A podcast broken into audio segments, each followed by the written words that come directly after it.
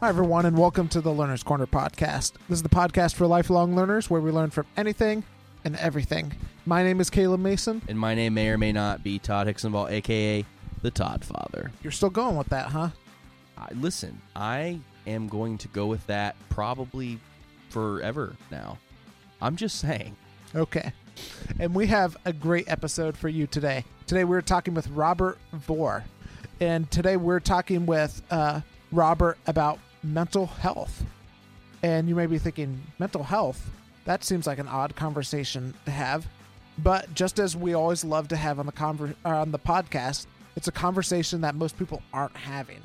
And that's the type of conversations that we want to have on the podcast. And so we're going to be talking with Robert about some of some things that you may know about mental health, some things that you don't know about mental health, but we're pretty excited to bring it to you today. Um, and a couple of weeks ago, um, we had the, obviously the shooting and things that happened at the school, so it was actually really interesting Yeah, because in Florida at it- Parkland, it- Parkland, at Parkland Florida. in Florida and all of that happened. And and it was actually a couple days. We recorded the episode a couple days after that all happened, and so it was interesting to be able to have that conversation in light of everything that was going on because of um, I think some of the the accusations and things instantly kind of become be, be, begin to be um, thrown around about when when things like that happen. And so this is a phenomenal conversation. Also, um, you know, for Caleb and I, we live in Ohio, and uh, it made national news uh, a while back, but there were a string of, of suicides that actually happened in some of the local high schools. yeah, in Stark and Summit County around Canton and Akron. Yep, around Canton and Akron. And so it was actually, it, this conversation is going to be phenomenal if you're a parent as well, because he, he's able to really speak to a lot of fears I think that parents have whenever it comes to talking about mental health with their mental health with their, their child as well as suicide. I think there's a big fear there. And so this is going to be a great, um, this is going to be a great resource for you to be able to check out, to listen to him talk about that. I think he does a great job at some of this. Yeah, and part of this conversation may be difficult for you to hear, but it's still needs to happen, and it's still this conversation still needs to take place. And so, even if it's difficult to hear, or maybe you're thinking, "Man, I'm not sure I agree with everything," just listen. But before we get into the interview, we have every week a new Learner's Corner approved resource of the week. Caleb Mason, what is this week's resource? Our resource this week actually comes from our guest today, Robert Vore. Robert does a podcast called the CXMH podcast, and it's all about mental health and understanding it more. And so that is our Learner's Corner podcast recommended resource of the week. Make sure you get that thing subscribed and leave him a rating and review if you listen to our podcast. Do it. And if you haven't left us a rated and a review, left leave us one too. Caleb with his shameless plugs. So, without further ado, we're going to jump into our conversation with Robert Vore. Well, Robert, we're so excited to have you on the Learner's Corner podcast today. Thanks for having me. You know, just as we kind of get started, one thing that um, that we were just wondering about is, you know, what made you want to be, you know, like a like champion the cause for mental health and like having healthy conversations around that. Yeah, I think a, a couple of things. I mean, to start with, it was um, a lot of my own experiences. You know, growing up, I uh, struggled with depression for a long time. Uh, you know, was had you know quite a few instances of suicidality and things like that. Uh, would later on be diagnosed with ADHD, and you know, I think a lot of those experiences. I think a lot of times when people go through things that are very hard or very painful, they develop, you know, kind of a a lot more empathy or sensitivity to other people that are going through those same things. You know, kind of this like, how can I help other adolescents in college? Lost a couple of friends to suicide, which definitely, uh, you know, kind of exacerbated it. And then even my experiences in ministry later on when faith became an important thing to me and I started working in college ministry and volunteering in churches and stuff. Um, I just saw how often people came there first for help with any of these types of things and how um, in the nicest possible phrasing un, unprepared a lot of ministries or churches or things were to respond to that. Um, and so again it was kind of just hey here's a thing that needs to be addressed that people are are hurting in this way. Um, how can we how can we step into that space? Sure. There, there are tons and tons of definitions um, out there. There's, you know, clinical definitions, all these things. What, and, there, and because there, I think there's a lot of confusion. So for our audience, can you give us what is your definition um, of what uh, of mental illness and like what that what that is? Yeah, I think there's a lot of definitions definitions out there uh, for good reason. You know, this we're always kind of changing these things and adjusting these things. I honestly, if you hear me talk or or read anything I've written or anything like that, you're going to hear me refer a lot more to the concept of mental health instead. Mm. Uh, illness kind of being, you know, one of those terms that just means like the lack of health. And what I think is a good sticking point or the, the kind of the viewpoint I take on is that we all have mental health, right? We kind of think of mental illness as like this weird other thing that some people have, but we all have mental health. We all have emotional health. How are we handling stress and emotions and and regulating our own reactions to things and whatnot? And so, um, the more that we can push people towards learning about mental health, you know, whether you have a diagnosed mental illness based on the, the DSM criteria or not, you could be mentally healthier, probably, right? I mean, it's the, the difference between, you know, a physical illness where you would need a doctor to say, hey, you meet this criteria, or hey, we could all be a little healthier. Let's try to promote that side of it. So I don't have a great definition for mental illness just because I, I try to think more and talk more in terms of mental health instead. What would be your definition then, if you have one for for mental health? Um, I guess just you know people's ability to regulate their emotions, uh, their you know people's. Man, that's a good question. Nobody's ever asked me that. That's I like that. Um, I, I, mean, I guess their ability to to regulate things, the way that they view things, their mindset, their um, you know their general mood. Not, I mean, having appropriate responses to things. Obviously, there's times when you should be sad, and that doesn't mean that you're not mentally healthy, right? But having you know appropriate responses to things and being able to cope with situations and things like that.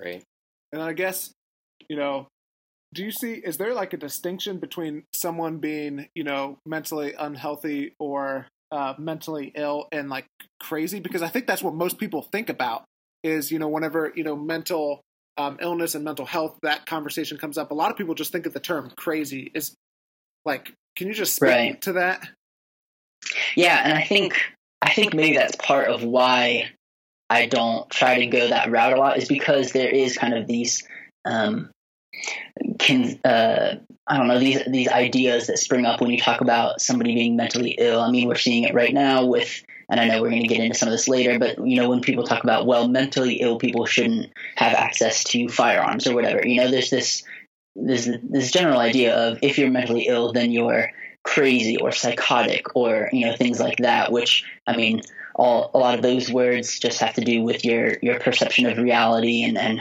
how well you're oriented to time and space. You know can you talk about the things that are happening around you? Are you aware of those? Um, but i think you know when we talk in terms of mental illness that's where we jump in our minds for most folks um, which isn't necessarily the case and which is you know pretty stigmatizing and, and harmful to, you know, say, I've got depression. So if I come to you and say, hey, I have mental illness, you know, there's kind of this sense of like, oh, oh, oh, let me like back away from you. You're probably dangerous, you know, which I think is part of a larger discussion to be had about how we talk about things. Well, let's let's have that discussion because the next thing I wanted to ask was, uh, what are some of the stigmas that come with mental health? Um, you you kind of touched on it a little bit, can, but can we go a little bit deeper with that? Yeah, absolutely. I think because these are areas in which we're not used to talking about, uh, you know, we, especially in kind of the Western world and the United States in, in particular, just because that's where I live and that's where you guys live, um, you know, there's kind of this this pull yourself up by your bootstraps mentality, and if you can't, if you need other people's help, or if you can't get through something, you're weak or not enough, you know, or if you're super emotional, you know, there's negative connotations that come with that and think, you know, and so um, I think a lot of that plays into why we're afraid to talk about mental health and why we're afraid to or, or hesitant to seek some help for mental health, you know? Even I do this for a living. This is like what I talk about all the time.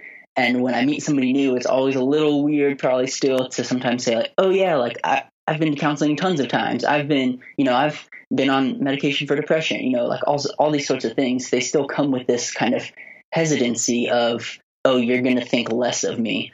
Um, you're going to think I'm weak. You're going to think that I can't handle myself in situations. And so I think a lot of that has to do with it. And there's some, you know, spiritual things that we'll get into. I think I see on the questions you sent over.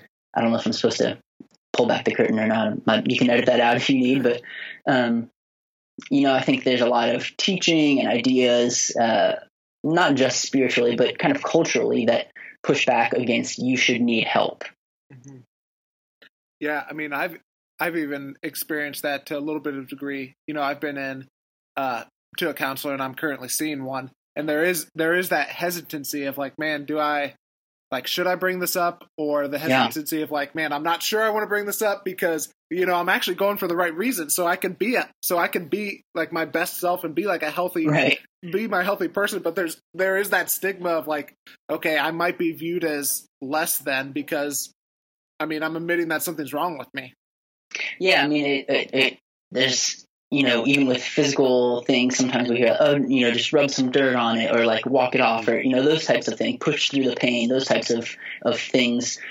And added to that is, you know, you can't see these things. So, you know, I'm walking around. If I'm severely depressed, you can't see that. So it's really easy for you to say, you know, like, oh, but you look fine to me, or, but you have food and a family, you know, what are you sad about, or, you know, things like that, which, you know, then somebody feels worse. They feel guilty. You're right. Why should I be sad? Why should I be anxious? Everything seems like it's going all right, you know? And, but, but there is really, though, and, and I've experienced this in my life, there truthfully, though, is a difference between just being sad about something and like true depression or anxiety. I mean, oh, there, it, it is so different. Um, uh, sad. I've described it like this: sadness has an endpoint. Depression and anxiety doesn't. Yeah, yeah, yeah. So definitely. Um, so, and by the way, at the recording, the time of the recording of this episode, for those for those of you listening, um, this week the the shooting happened. The school shooting happened at, at Florida in, at that high school. At, yeah, mm-hmm. and so this is this next question is going to be um, an interesting one because it's being debated very heavily this week. Um, so here's the question: Why do people tend to make the connection between mental health or mental health issues and violence? You know, I, I think there's a lot of reasons. One is that that's everybody's kind of jumping to point. You know, we even see right, right now a lot of the the headlines and people who, um, you know, whatever your views are on gun safety or gun regulation, you know, most people's jumping point is, well, this person must have been mentally ill because it's a, it's an easy thing to point to. It's you know, again, you can't we can't definitely say that everybody did or didn't. You know, I don't know that guy, so like, I can't say that. And who, all the people that are saying that don't know that guy, you know, unless it's a family friend or something like that. Um, and I think it's it falls in this category of things that we don't we don't know about and so we're scared of right which is a part of the conversation we don't talk about mental health we don't talk about mental illness a lot and so they're scary purely based on we don't know a lot about them and then you get you know most depictions of mental illness in movies or tv shows are the most dramatic versions of them as you know people are making dramatic tv shows and dramatic you know i get it but if that's all you've ever seen, if that's the only picture that's ever presented to you, that's terrifying. That's scary. That's hard to understand if nobody's talking about it and saying, hey, here's the reality.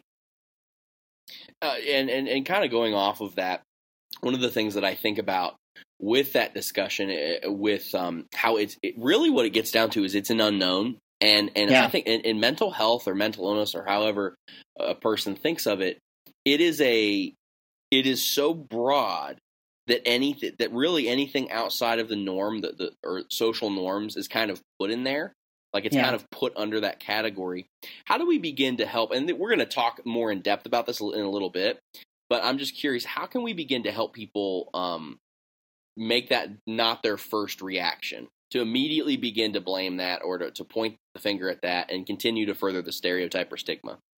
Yeah man that's such a good question I think a lot of it has to do with learning, with education. You know, there's a lot of good resources. There's a lot of good organizations that are trying to educate people. You know, just say, hey, here's some of the facts. Here's some of here's some people's stories. You know, one in one in five uh, adults in the United States in any given year is experiencing some kind of mental health crisis or struggle. So if you think about that, if can, can you realistically say that one in five of the people that you see throughout your day walking around, one in five of your friends, one in five of your coworkers, that all of those people are spontaneously going to be super violent?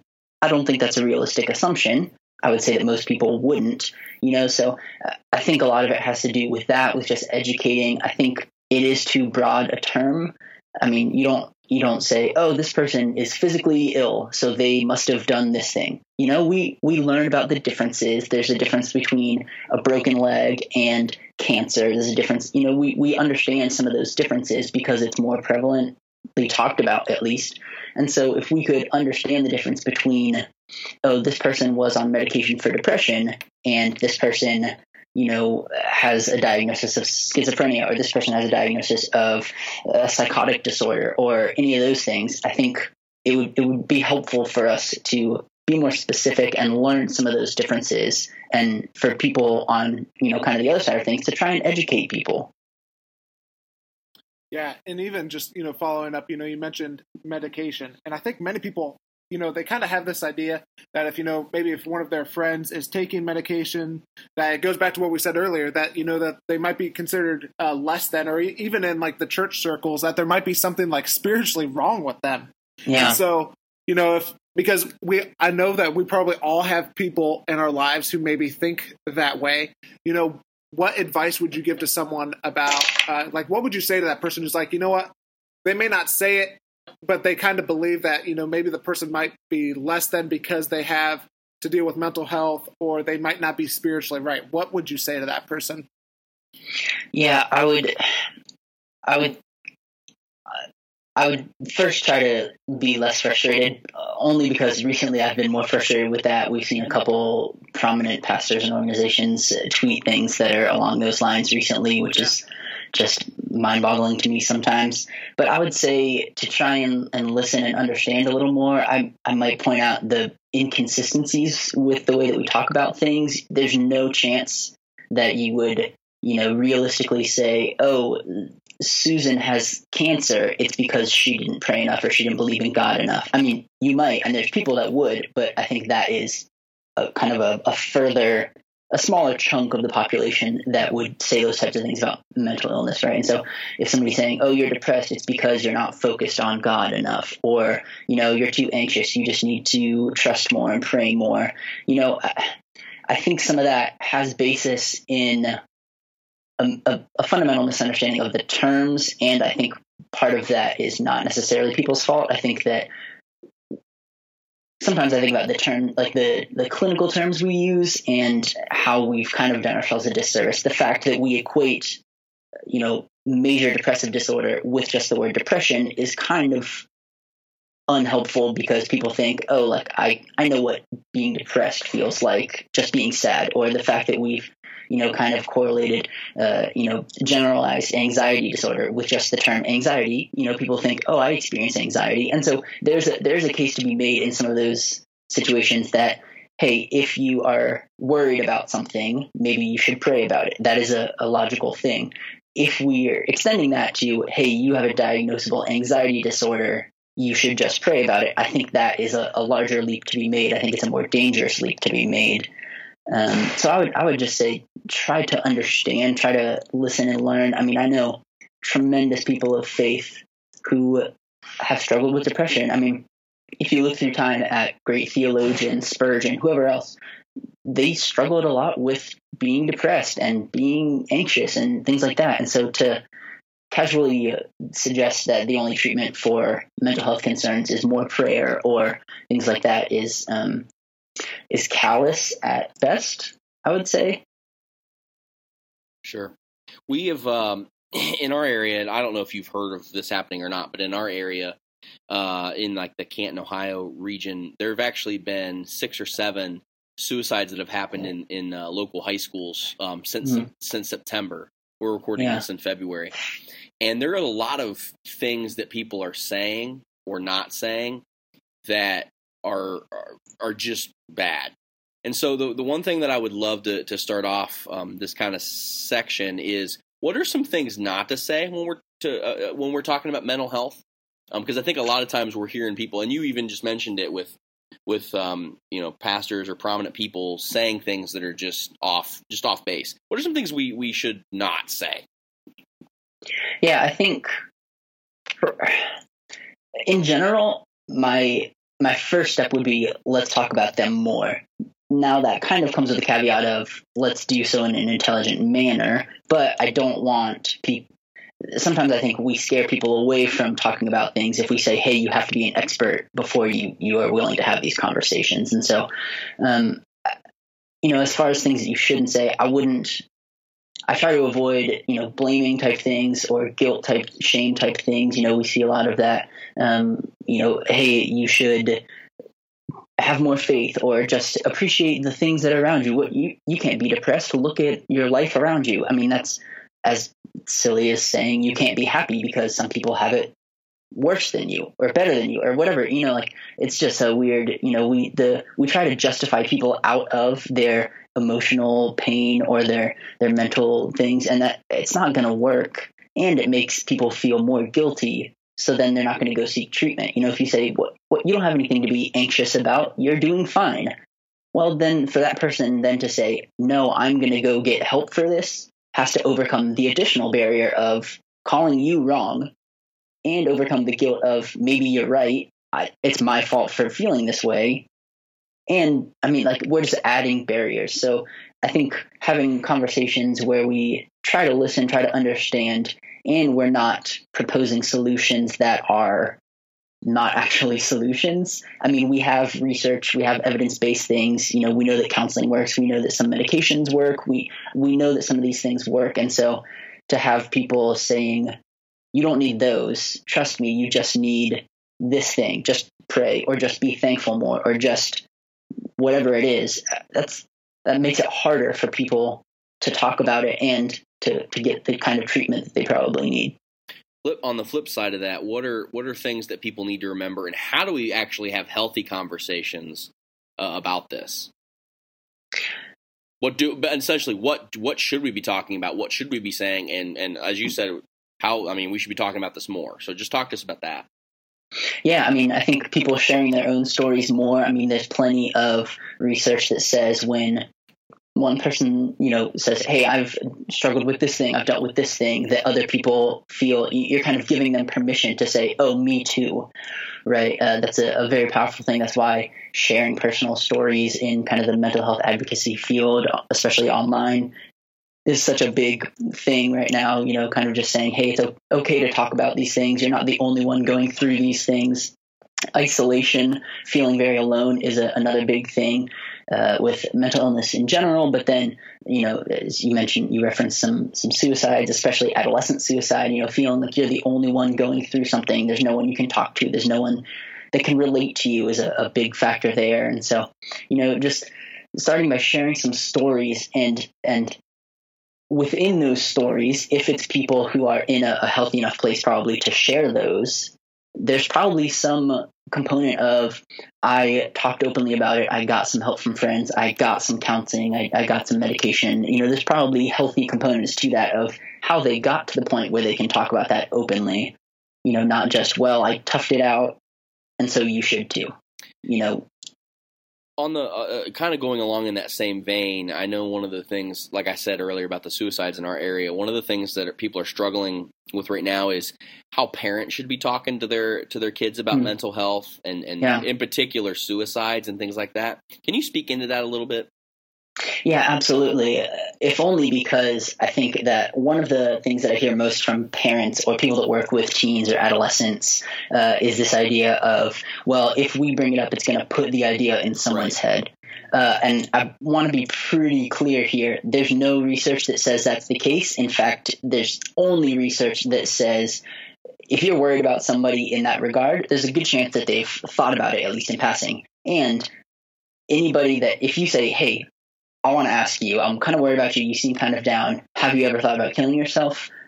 They, if they have, feel instantly more relieved because again, you're kind of creating that space. You're giving permission to talk about it. So there's there's no indication that asking that question is going to put an idea in somebody's head unrealistic to think that, hey, uh, I'm not going to talk to my teenager about that because they've never heard that word before, and therefore I'm introducing a brand new concept to them, especially in the age of 13 Reasons Why and, you know, social media and all that. There's no chance that they haven't come across that at all. So I think just asking that question, having those conversations, what you want to communicate is this is a thing that can be talked about here, you know, especially if it's parents. This is a thing that we can talk about in our home. Like, you can trust us. We're not going to immediately freak out and call 911 if you say, hey, I've, I've thought about this a bit. You know, we're going to have a, a, calm conversation, which can be really hard for people that have never heard that expressed before. And I'm not insensitive to that, but, you know, I think,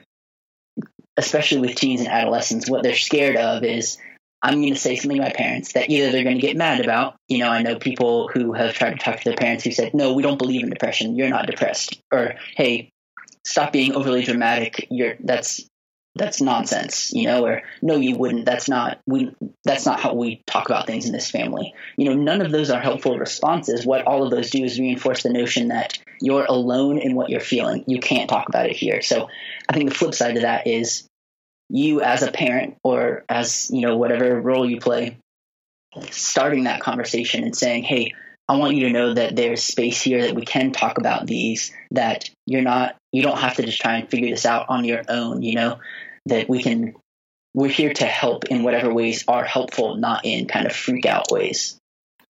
And even just going you know further into, into that and you've kind of talked about this a little bit what signs should people or parents or pastors possibly be looking for to see if someone might be considering suicide?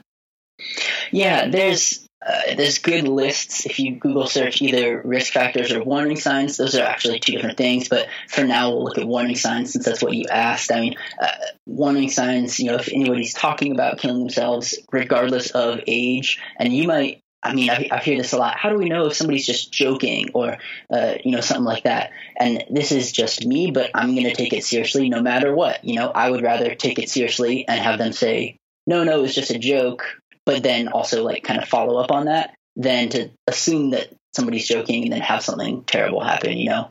Um, people are talking about feeling hopeless, uh, having no reason to live, right? And these these can all kind of take other forms. You know, um, you guys won't have to worry about me anymore, or well, you know, soon it won't be a problem, or or things like that. Feeling somebody feeling like they're a burden on others. Um, you know, as far as behaviors, you know, major mood shifts, uh, major changes in interests. So maybe they were really good at school and all of a sudden they're not. Or maybe they were really interested in faith and suddenly they're not, or vice versa uh, you know, researching ways to die, anything like that, stockpiling pills or anything like that, giving away prized possessions. Um, you know, I think these are all things that we can we can kind of, regardless of if it if it's directly correlated to them thinking about suicide, these are all things that we should kind of step in and say, hey, what's going on here anyway? You know, if we're gonna try to again push people more towards mental health instead of just trying to prevent the worst possible scenario. These are all any, anything that you think hmm, that's concerning, maybe step in and ask about it. You know, you mentioned that there be there's a difference between warning signs and risk factors. Can you talk about that difference, and then can you kind of give us what some of the risk factors might be?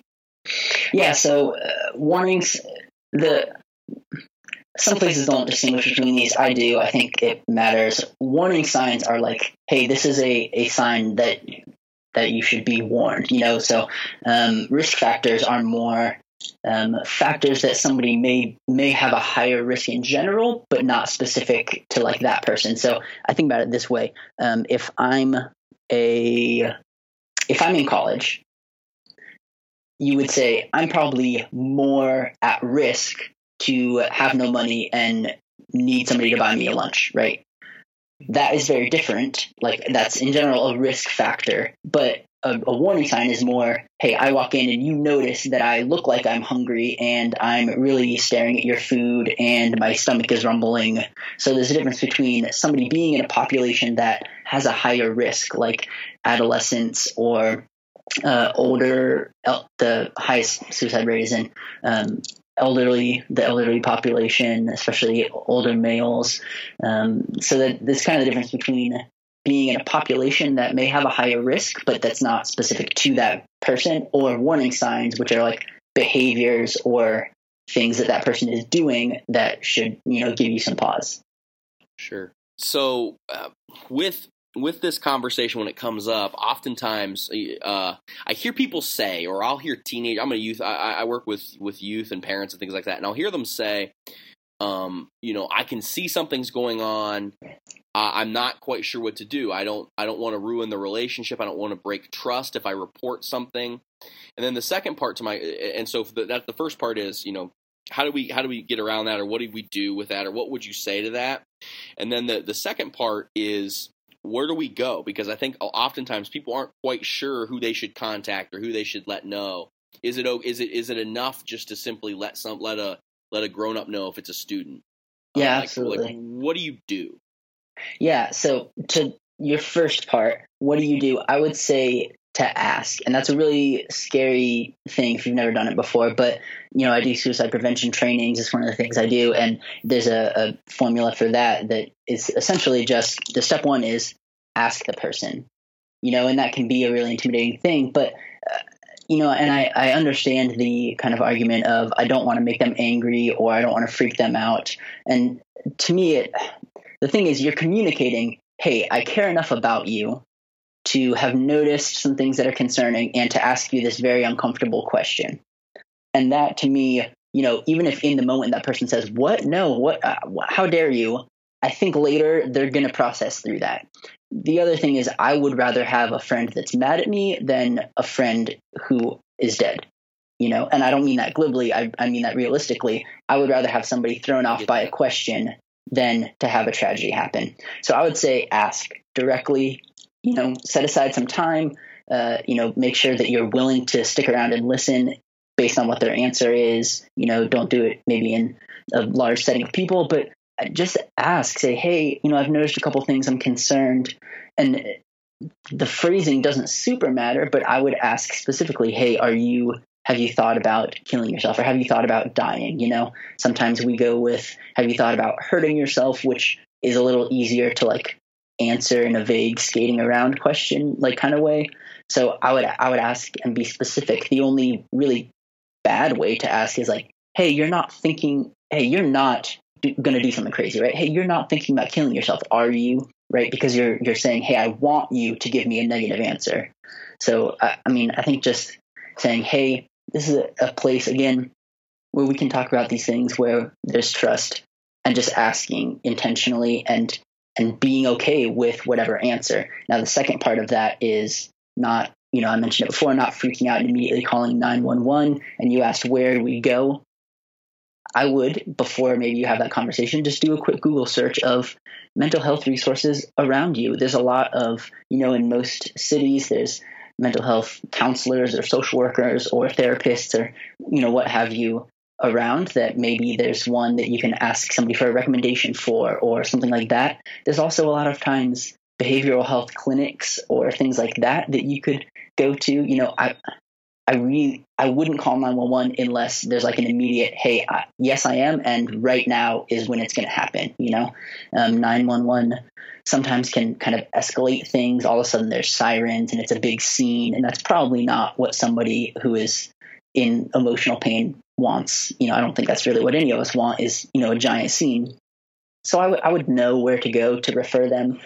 And along with that probably comes you trying to help remove any barriers. So, I mean, the, the first time that I ever went to counseling, just, you know, in college, uh, I had said some concerning things and a friend of mine, you know, said, Hey, I think you should consider going to counseling. And I said, I'm not sure. And she said, What if I drive you? And then I sit in the waiting room. I said, okay. So she, like, you know, we called together. She was sitting there and we called together on the phone. And then she drove or maybe I drove, but she came with me or whatever it was. And then she sat in the waiting room, you know, removing the, the barriers of, well, now I have to go or now I have to, you know, how can you help get that person to the help or the resources that they need? And in a lot of places, there's, you know, we've got the National Suicide Prevention Hotline. Uh, I don't have the number with me right now, but we can maybe splice that in or put it in the show notes. Yep, we'll Uh, a lot of notes. yeah, a lot of places have. I know here in Georgia, there's uh, GCAL, which is the Georgia Crisis and Access Line, which has you know more specific resources. So, I mean, have some of that information. Just again, just do a quick Google search and jot down some of that because a lot of those uh, hotlines, things like that, you as a friend can also call and say, "Hey, here's what I'm encountering. Here's what I'm worried about. Uh, how how do I best proceed?" And they maybe can walk you through it. You know, or you can say, "Hey." With your friend, hey, why don't we call this hotline together? Like, I'm here with you. I'll stay here with you, you know? So uh, I think it's just a matter of getting past some of our uncomfortability with even saying the word suicide and stepping into that saying, hey, I'm, I'm not only willing to ask this question, but I'm willing to continue with this, continue with you in this. How do I help you beyond just right here? Robert, as we were kind of preparing for this interview, we saw that a couple months ago you wrote an article titled uh, "People Need to Stop Using Mental Illness as a Scapegoat for Violence," and we'll link to the article in the show notes um, if people want to read that further. But why why is that so? Why do people need to stop using mental illness or mental health as a scapegoat for violence? Yeah, and again, unfortunately, that article was immediately relevant again, and I'm sure will be unless some drastic things happen. But uh, it goes back to what we were talking about of people kind of assuming that mental illness equals violence, and therefore anybody who says, "Oh, I'm considering going to counseling" or anything like that, you know, they get this kind of terrified reaction from any of their family members. You know, I have friends that have been diagnosed with bipolar disorder that people then you know said oh i don't know that you should hang out with my kids anymore. Well that's not a realistic i mean that's you wouldn't do that with pretty much anything else unless you like had the flu. But people have this this image of mental illness equals violence which is super stigmatizing. And then you know along that cycle that we've talked about then people are less likely to go get any kind of help are less likely to talk to their friends and family about it less likely to do any of those things which makes it worse you know we're kind of stuck in this weird cycle of if you do get help then people treat you weird for it so then you're less likely to get help which makes you more unhealthy you know it's this weird cycle and i think a lot of times and this, you know, this isn't a politics show or anything like that. And I'm not taking a partisan stance, but a lot of times it does seem like that's kind of the cop out to having any real conversations. You know, if we can write off all violent acts as, well, this person just must have been mentally ill, then we don't have to do anything about that. That's their fault that we had no control over. So it's not on us anymore, you know, which is an unacceptable position to take most of the time. You know, where can where can people go to learn more about mental health? What like, what are some resources? I know that um, your podcast is definitely a huge resource for people, and we'll link to that in the show notes. Um, but what would be you know a couple other things that people can go to, maybe some books or stuff like that? Yeah, I mean, if you're already online listening to this, there's definitely a bunch of great websites. There's uh, NIMH, which is the, the, National Institute for Mental Health. Uh, there's, you know, AFSP, which is the American Foundation for Suicide Prevention.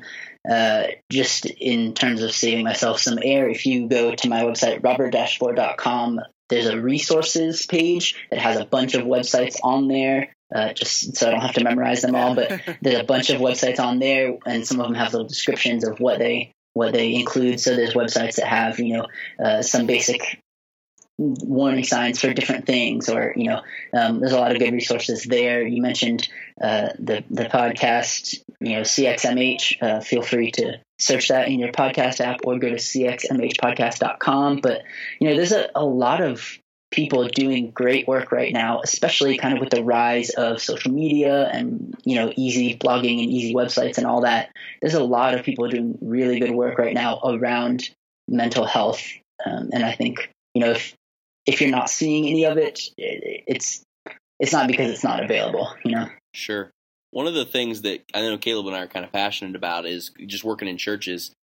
um, is how the church kind of addresses some of these things, and at times uh, the church is often the most silent, or uh, as we've seen recently, um, actually Condemning. condemning and wrong. Um, eh, when it when it talks when it comes to this topic in particular, why does the church need to talk more about mental health? And then, how should the church talk about mental health in relation to um, spirituality? Yeah, and I, I do want to be clear. There's a lot of loud voices that seem to be saying weird things or condemning things or guilting things or shaming things. Uh, most of the people, I would say 90% of the people that I interact with on a daily basis or on a normal basis who work in churches, their response is, man, we would love to do more. We just don't know where to start. So I, I think by and large, we're in like a prime position to be better at this. You know, so I, I try sometimes not to focus too much on man we're really bad at this unless you know a prominent pastor tweets something terrible about depression Uh-huh. uh, or you know but i think we're in a good spot to move forward on this um, i think there's a couple of reasons we should uh, based on practicality or theological or whatever you know um, practically i think that there's there's a lot of there's some research that says that where people go in a crisis is faith leaders. And that research holds up whether those are people who go to church on a regular basis or go to any kind of faith thing on a regular basis or not. So the place that people are turning most in a crisis, especially an emotional or mental crisis, is faith leaders because we build ourselves as we have answers to things, you know? Um, and so I think from a practical standpoint, we, we need to be good at it, even if it's just pointing people in the right direction. We have to, if that's where people are turning first, just practically. Theologically, I think if if we are advertising, which I think we are, that the church is a place for hurting people, for people who are carrying burdens, for people who are weary, right? If we are advertising, hey, come here, we have answers, we have hope, we have healing, then we need to provide those things. Uh, and I think we do in a lot of ways. I think obviously spiritually, you know, there's hope and healing from Jesus. I'm not like I'm not discounting that, Mhm. but I think we've done a weird thing where we're only willing to accept healing in certain ways.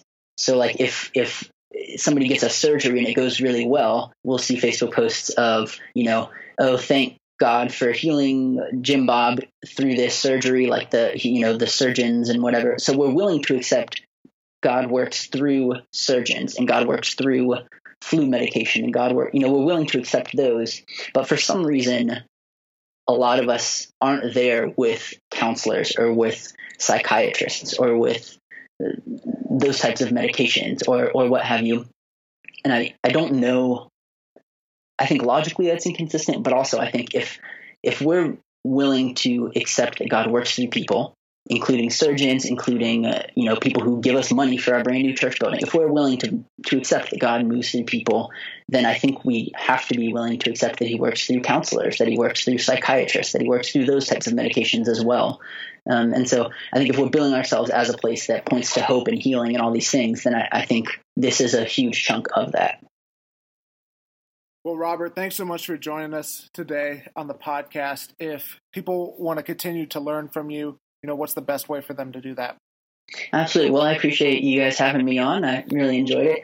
Uh, you can find me on social media. It's just at Robert Vore uh, across most of the social medias, uh, or you can go to robert-vore.com. There's a bunch of you know links there for content and connecting and stuff. Uh, there's links to the show there as well, but you can find that at CXMH Podcast on most social medias or cxmhpodcast.com. Uh, I think that's the probably the best ways to go about that those all link to each other too. So if you find one, you'll find all the rest. Great. Well, thanks so much for joining us. Yeah, absolutely.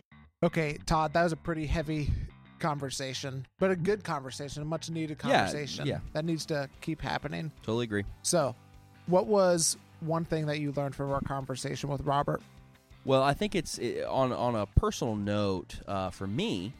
I know that uh, over the over the last summer, so summer 2017, I actually uh, had to begin to take antidepressants and all sorts of other things like that, just because I was dealing with with anxiety and depression. And it was the first time that I was kind of confronted with um, The stereotypes the, and the the, stereotypes. Yeah. And so I was all of a sudden going, wow, um, I don't know, you know, who you, you know, you kind of keep it to yourself. And so as I was, I guess I was listening to him talk, uh, I realized um, just how dumb those stereotypes are. Like, those are really dumb. And, and also how um, you know people who kind of fit into that where they they are taking you know maybe antidepressants or they are taking you know anti-anxiety medicine or if there's if if, if you know something else is going on for them um, how it's important to to be able to feel comfortable enough to, to, to talk about it and to be able to like not feel like you have to hide it. Here's the other thing. This is the other big takeaway that i took was um, parents. I always want to err on the side of asking rather on the side of assuming I always want to err on the side of asking rather than the side of assuming.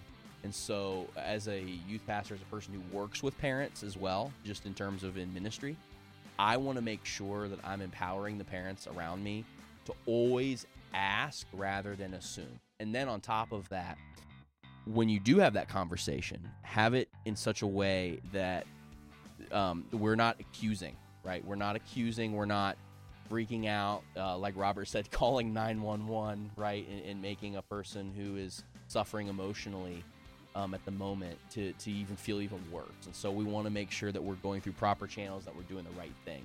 So I want to make sure that I am um, asking rather than assuming. That's that's just a great, I think, just life principle, just in general. Sure.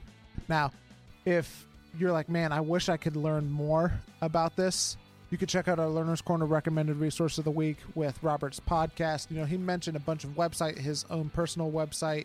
You know, you could check those out. Those will all be in the show notes. And if you if you're if you just need help or if you know someone who is maybe struggling with, you know, unhealthy thoughts or anything along those lines, you know, check out the links in the show notes for, you know, maybe the suicide prevention hotline and other um, there are all sorts of things yeah, in there that you all can sorts of that you can check out. Yeah. in there. Yep. So thanks so much for listening to this podcast today. We always appreciate all of you who listen to this podcast and give us feedback. Let us know what you learned from this episode as well. And then uh, make sure that you don't miss our episode next week. The best way to make sure you don't miss our next episode is by subscribing to our podcast on whatever podcast player you use. And also, if you've appreciated this podcast, if you're thankful for this podcast, leave us a rating and write a review of the podcast on Apple Podcasts. We would appreciate it a ton. Do it. Like now. Thanks so much for listening to this episode of the Learner's Corner podcast. My name is Caleb Mason. My name's Todd Ixenbaugh. And until next time, keep learning and keep growing. Deuces, y'all.